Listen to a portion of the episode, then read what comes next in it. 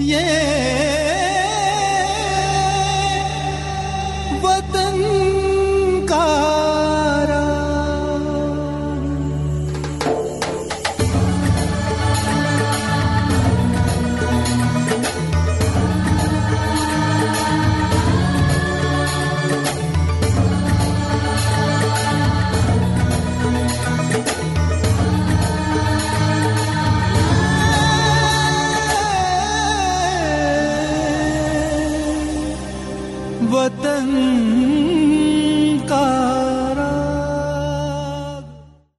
वतन का राग सुनने वाले सभी श्रोताओं को हमारा नमस्कार। आज़ादी का अमृत महोत्सव के अंतर्गत वतन का राग कार्यक्रम में आज हम आत्मीय स्मरण कर रहे हैं। विश्व कवि गुरुदेव रविंद्रनाथ टैगोर का।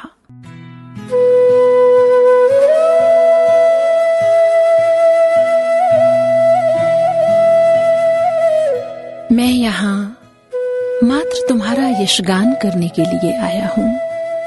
तुम्हारी विश्व सभा में मेरा लघु सा स्थान है। हे नाथ, मैं तुम्हारे भुवन में किसी भी काम न आ सका।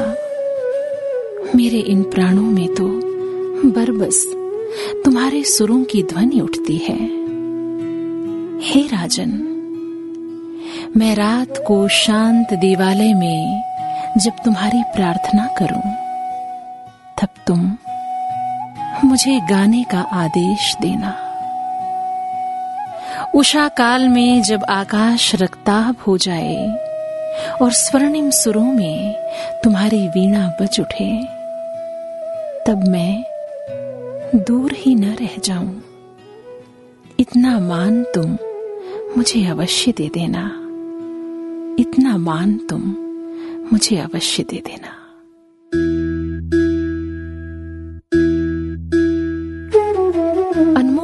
मोतियों जैसे भावपूरित शब्दों की ऐसी माला, ऐसी गीतांजलि अपने आराध्य के चरणों में अर्पित करने वाले विश्व कवि थे गुरुदेव रविंद्रनाथ टैगोर, जिनके व्यक्तित्व के विस्मयकारी अनगिनत आयाम थे।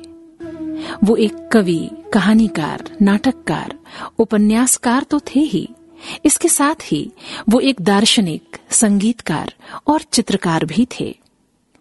नोबेल पुरस्कार से सम्मानित वो एशिया के पहले व्यक्ति थे। वो एकमात्र कवि हैं, जिनकी दो रचनाओं को दो देशों का राष्ट्रगान बनने का गौरव प्राप्त है। भारत का राष्ट्रगान जनगण मन और बांग्लादेश का राष्ट्रगान, आमार शोनार बांग्ला, गुरुदेव की ही रचनाएँ हैं। बांग्ला के प्रख्यात कवि बुद्धदेव बसु ने उनके विषय में लिखा है कि रविंद्रनाथ टैगोर एक विस्मयकारी व्यक्तित्व हैं।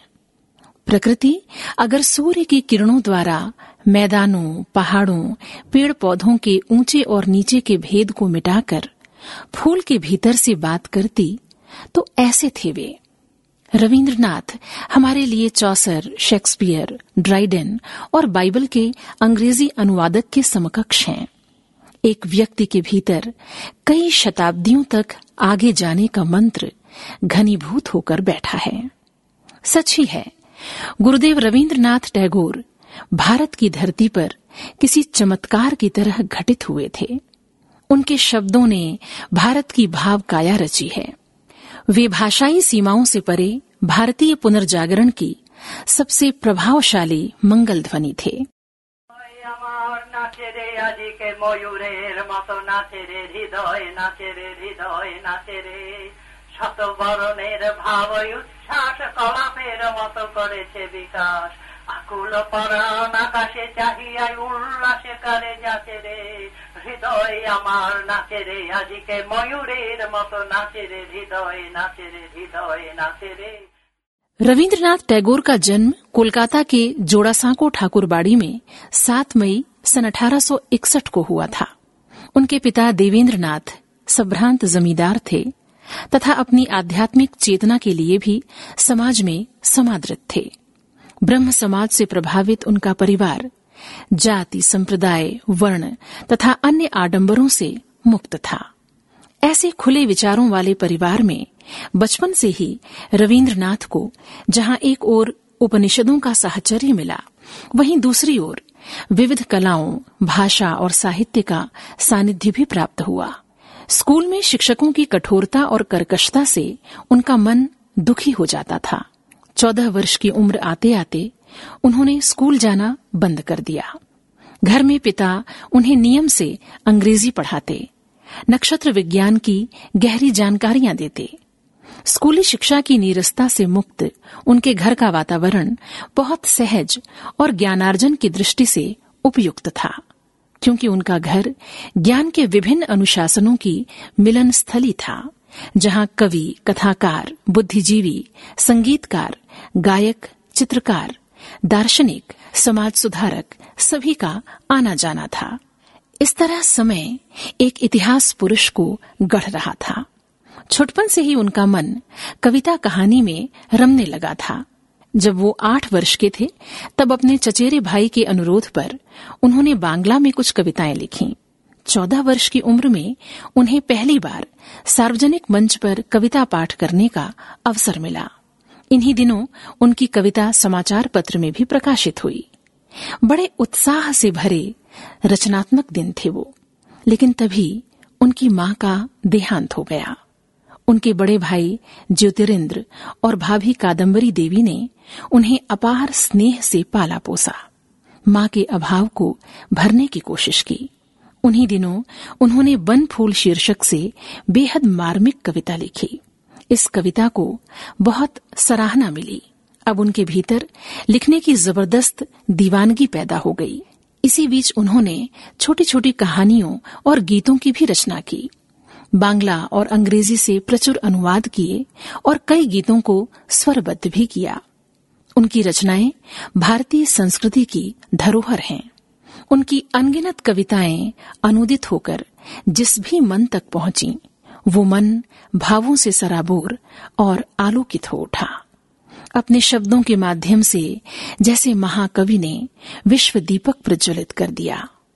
चित्तो जेथा भोय शून्नो उच्चो जेथा शीर জ্ঞান যেথা মুক্ত যেথা গৃহের প্রাচীর আপনো প্রাঙ্গণ তোলে দিবস সর্বরী বসুধারে রাখে নাই খণ্ড ক্ষুদ্র করি जहाँ रहे मस्तिष्क सदा निर्भीक और शिखर ऊंचा हो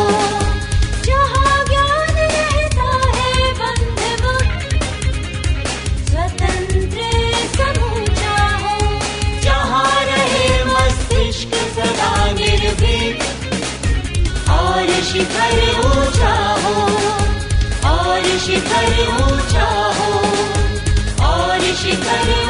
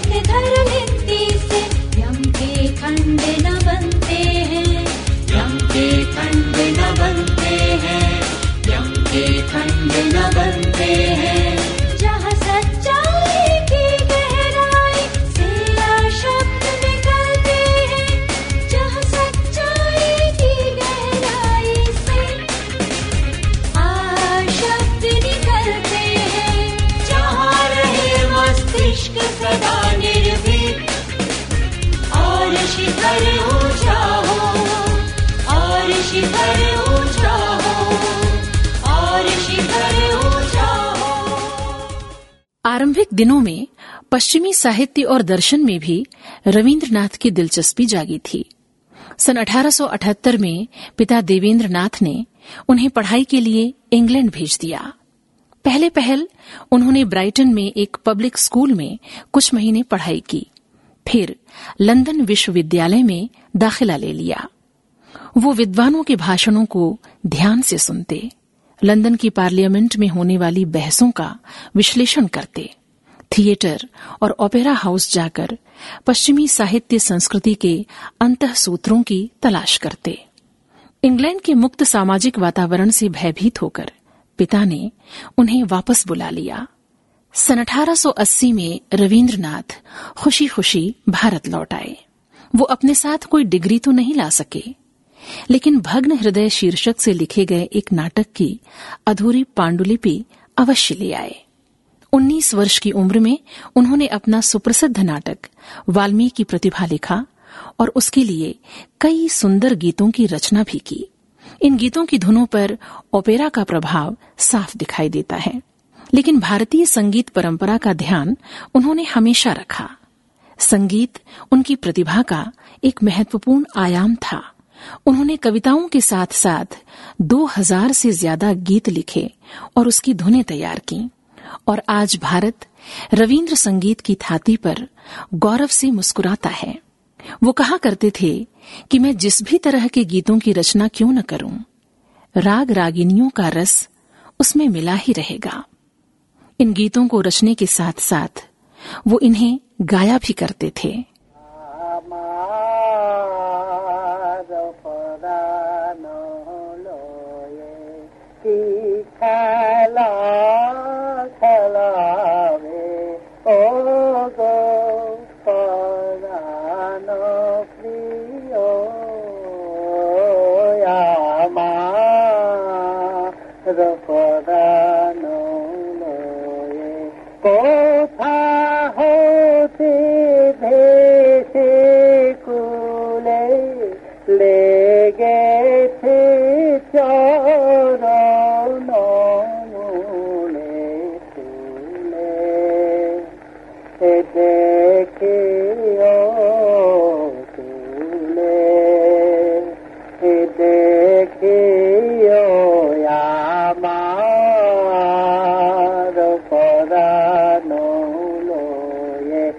देना है गो श्री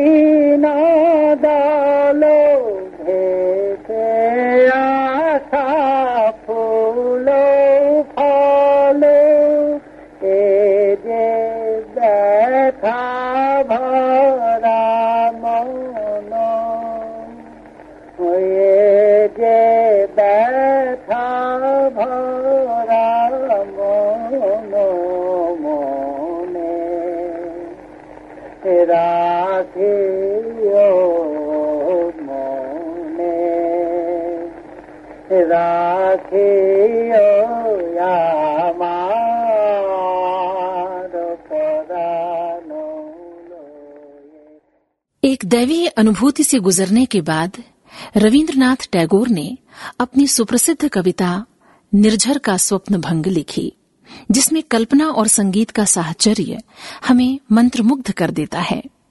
उपन्यास बहु ठकुरानी का हाट, कविता प्रतिध्वनि, पद्य नाटक प्रकृति का प्रतिशोध के रूप में उनकी रचना प्रक्रिया अनवरत जारी रही। 22 वर्ष की उम्र में उनका विवाह भवतारिणी नामक कन्या से संपन्न हुआ, जिसका नाम उन्होंने मृणालिनी रखा। विवाह के बाद रविंद्रनाथ टैगोर ने जमकर लिखा। खूब यात्राएँ की। जमींदारी के साथ साथ परिवार की जिम्मेदारियाँ भी उन्होंने बखूबी निभाई। मानसी जैसा अद्भुत कविता संग्रह उन्हीं दिनों प्रकाशित हुआ। जिसे पढ़कर उनके आलोचकों को भी स्वीकार करना पड़ा कि वे एक महान कवि हैं। तत्कालीन ग्रामीण जीवन के यथार्थ को पास से देखने समझने का मौका भी उन्हें उन्हीं दिनों मिला। अपने इन अनुभवों को उन्होंने अपनी कहानियों में पिरोया। उन दिनों कोलकाता की गलियों में मेवे बेचने वाले अफगानी फेरी वालों से बंगाली स्त्रियों को डरता देख उन्होंने अपनी प्रसिद्ध कहानी काबुली वाला लिखी। जिसके बाद उन फेरी वालों को लेकर लोगों का नज़रिया बदल गया। 19वीं शताब्दी का अंत निकट आ गया था, जिसने रविंद्रनाथ की जीवन धारा को कई महत्वपूर्ण मोड़ प्रदान किए।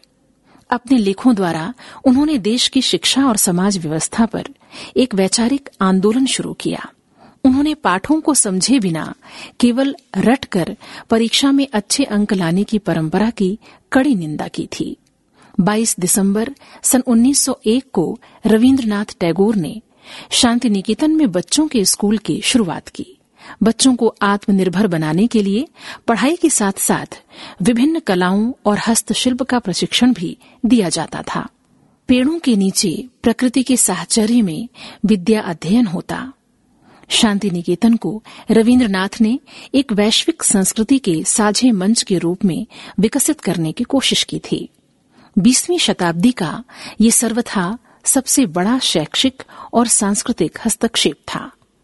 बंगाल विभाजन के विरोध में जब आंदोलन शुरू हुए, तब इन आंदोलनों के समानांतर रविन्द्रनाथ टैगोर ने स्वनिर्भरता आंदोलन शुरू किया। उनका दृढ़ विश्वास था कि गाँव के लोगों में यदि स्वनिर्भरता आ जाए तो फिर वे अंग्रेज़ों के खिलाफ एक संगठित शक्ति बनकर खड़े हो सकेंगे। उन्होंने स्थानीय किसानों के सहयोग से ग्रामीण समवाय बैंक की स्थापना की थी। अस्पृश्य लोगों के गाँवों में प्रौढ़ शिक्षा संस्थानों की स्थापना की ये कक्षाएँ रात में लगा करती थीं।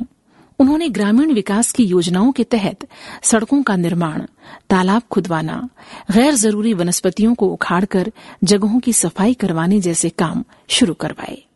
खेती की नई तकनीक की जानकारी का प्रसार कर किसानों की आर्थिक स्थिति में सुधार किया। साथ ही उन्होंने कुटीर उद्योगों की भी स्थापना की। इससे अंग्रेज़ों का आक्रोश बढ़ता गया और झुंझलाकर उन्होंने बच्चों के शांति निकेतन में पढ़ने जाने पर रोक लगा दी। इन्हीं दिनों रविन्द्रनाथ टैगोर ने अपना विख्यात गीत सोनार बांग्ला लिखा, जो आगे चलकर बांग्लादेश का राष्ट्रगीत बना। बंकिम चंद चट्टोपाध्याय की कालजयी रचना वंदे मातरम को कोलकाता अधिवेशन के दौरान रविन्द्रनाथ टैगोर ने ही पहली बार संगीतबद्ध कर गाया था, जो आगे चलकर आज़ादी का युद्ध घोष बन गया।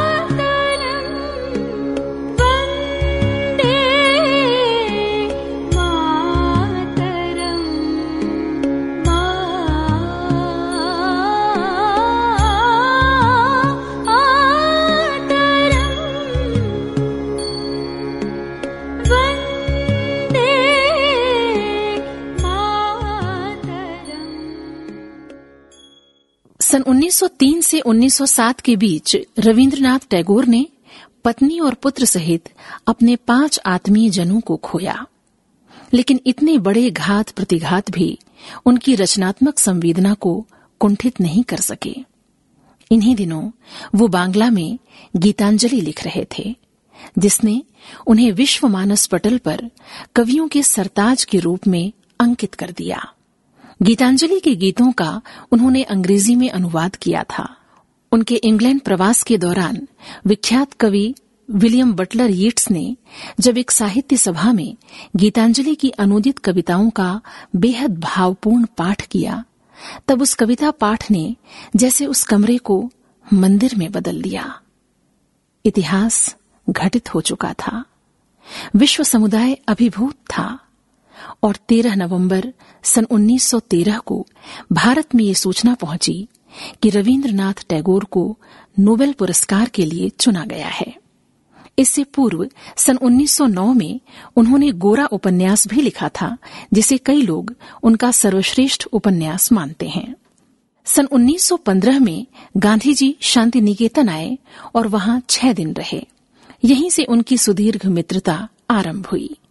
अनेक विषयों पर अलग राय के बावजूद, दोनों ही मनुष्य की स्वतंत्रता और विश्व मानवता के स्वाभिमान की रक्षा के पक्षधर थे। दिसंबर 1921 में रविंद्रनाथ टैगोर ने विश्व भारती विश्वविद्यालय की स्थापना की। नालंदा तक्षशिला के आदर्शों पर चलते हुए वो इसे विश्व संस्कृति का केंद्र बनाना चाहते थे। टैगोर विश्व भारती के माध्यम से एक नवीन वैश्विक समाज का निर्माण करना चाहते थे। उनकी विदेश यात्राओं से अर्जित धन का प्रयोग इन्हीं महत्वपूर्ण कार्यों में होता था। अपने गिरते हुए स्वास्थ्य के बाद भी गुरुदेव अपने कार्यों में उसी तन्मयता के साथ संलग्न रहे।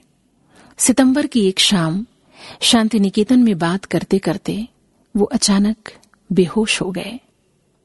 ढलते दिवस की साँझ आ रही थी। द्वितीय विश्व युद्ध की खबर, विश्व मानवता को संबोधित करने वाले गुरुदेव को विह्वल कर रही थी। अपनी विदाई की वेला की आहट उन्हें सुनाई दे रही थी। सात अगस्त सन 1941 को उनके प्राण देह के बंधन से मुक्त हो गए। अपने अंतिम पल को जाने कैसे उन्होंने पहले ही अपनी जन्मदिन नामक कविता में लिख दिया था कि उतार लेना सारे अलंकार एक एक कर, वर्ण सज्जाहीन अंगरखे से ढक देना, माथे पर बना देना शुभ्र तिलक की रेखा, तुम लोग भी शामिल होना, जीवन का भरा घट लेकर उस अंतिम अनुष्ठान में। हो सकता है सुनो तुम भी दूर से दिगंत के उस पार से शंख की मंगल ध्वनि।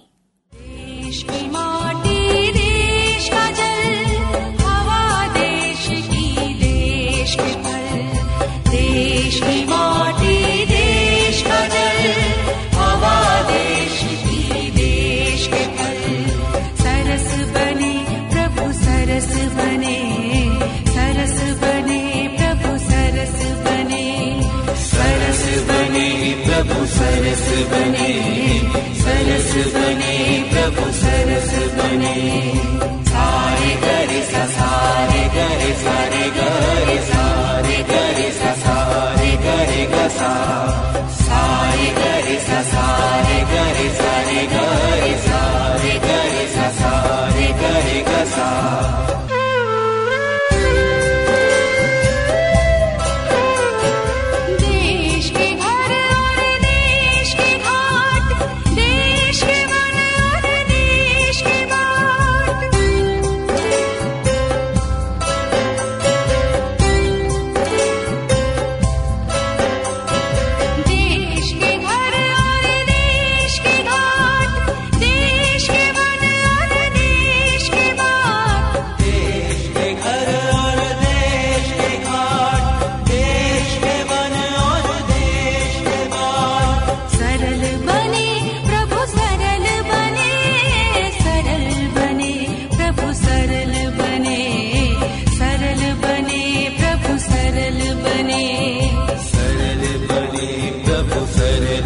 सारे